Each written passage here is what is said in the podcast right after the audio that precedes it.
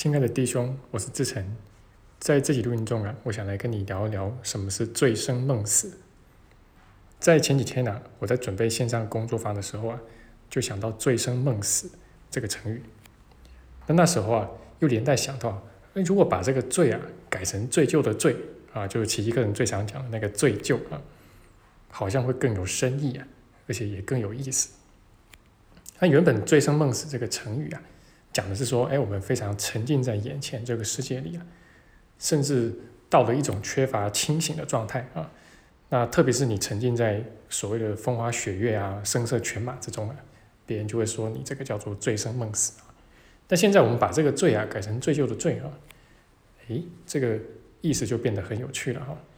也很有深意。这个“醉生”啊，呃，就是说我们因为相信自己有罪，才会。投胎啊，就是到小我的世界来啊，才会降生到这个世界来。那在这个世上啊，如果我们一辈子不宽恕的话啊，你又真的是生活在这个罪的里面啊，这个是罪生。那梦死呢？啊，就是一样啊，就是在小我的世界里面，我们一辈子都在做梦嘛，然后直到我们死去嘛，这就是梦死啊。但是这个死亡本身呢，其实它也是一个梦。那一样，除非你借着宽恕，能够从这里面清醒过来啊，要不然真的是一辈子一辈子就活在醉生梦死之中。那事实上啊，就是多数人呢，就是包括我自己啊，在学到奇迹课程以前呢，也是非常沉浸在这个小我世界啊，这个小我的梦境之中啊，甚至我们会觉得这就是理所应当的啊，这就是我们来到这边要做的事情啊，这就是生命的意义跟价值所在。但我相信啊，就是现在在听这个录音的你呀，如果你再去回想到以前的这个岁月啊，就是说，呃，你还没有从这个小我世界啊逐渐清醒过来的啊的那一段岁月啊，那你就会知道说，在那段岁月那段过程中啊，不管你这个过得好不好，外境顺不顺，啊，那其实都是错的啊，就是说。意思就是说，还有一件呢，比所有这一些都更重要的事情，你还有你还没有去做啊，还有一个比所有这些都更重要的任务，你还没有去完成。那当然呢，你学了奇迹课程之后，你就会越来越清楚知道，哦，明白知道那一件事情那个任务到底是什么。啊，但是我们在学奇迹课程的整个过程里啊，不管要学多久吧，搞不好几辈子啊，那。过程中，这个抗拒啊，内心的抗拒会一波一波的袭来。那还是有很多时候啊，我们会陷入到那个醉生梦死的过程里面去啊，然后就在这个小我的世界里面爱恨交织啊。但相对相对于之前啊，大概我们不会陷得那么深的了啊。那我们也会更快的可以清醒过来，再把自己从小我的状态给拉回来，给拉出来。当然，我们也会更强烈的觉知到啊，就是说，活在这种醉生梦死的状态中啊，哎，是不对的啊。即便这个有些时候你可能过得也很顺心的，但是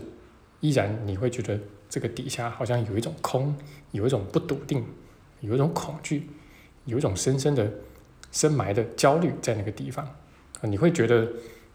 有一件事情你还没有去完成，你该完成，但是你没有去完成。你没有去做啊？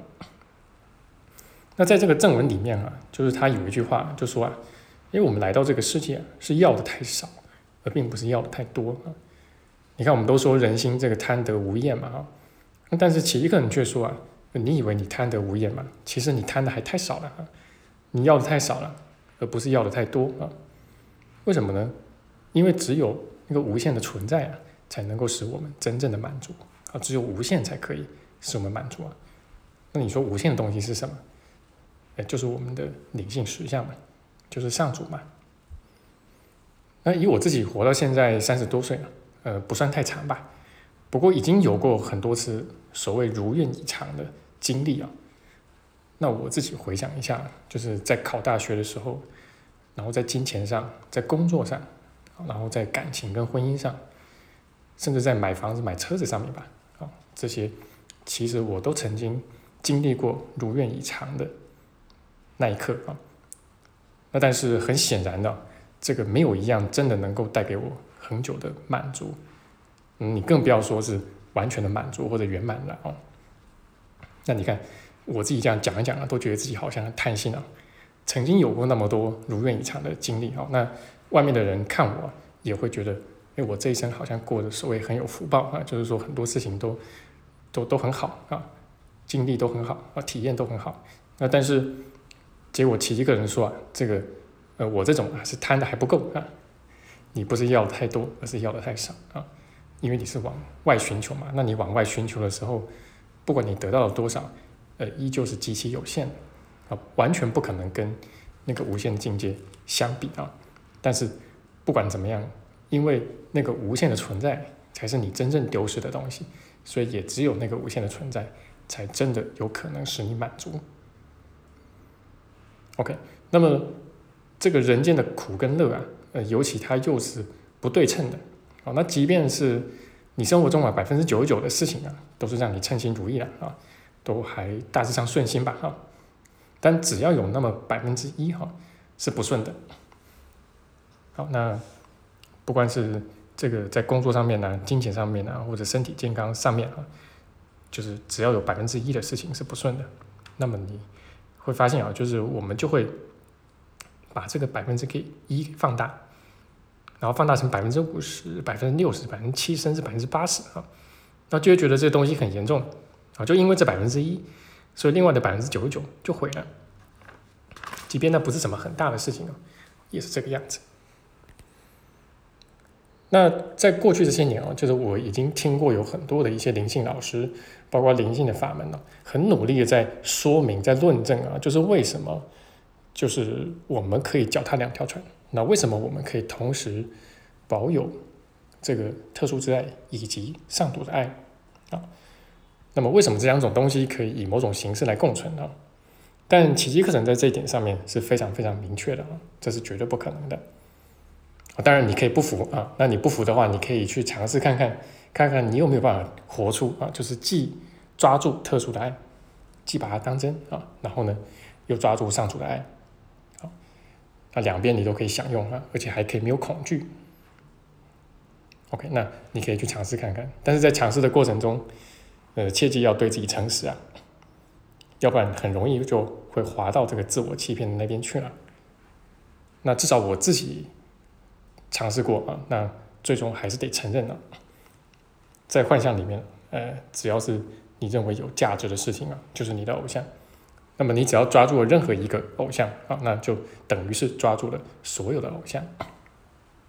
那这个时候你就经历到所谓的天人永隔啊，就是你就跟那个。上天啊，就是跟上主，就是彻底的分离了，啊，不可能真的享有他的爱。那其一个人呢，他其实，呃，并不是让人去放下某几样外在的偶像而已啊，是要让你去一举放下对所有偶像的认可。OK，那其实最终就是要去放下我们的这个自我嘛。那也只有这样哈，我们才可能真的去投奔上主，那真的获知。呃，终极的圆满，脱离那个醉生梦死的状态。好，那这个就是我今天的分享了。那很希望对你的学习能够有一些启发和帮助。那最后我们也一样广告一下啊，就是我们这个下一季的网络课跟实体课，呃，即将要开始啊，那就是今年四到六月啊，那一样呢，我们有这个正文的班，那也有这个练习手册的班。那我们在不管是网络课还是实体课上面哈，呃，都会尽量的把这个理论跟实际结合起来。那我们会帮助所有的学员呢，嗯，能够切实的把宽恕的精神呢，用到日常生活中。那很希望你也加入我们一起深入的来学习奇迹课程。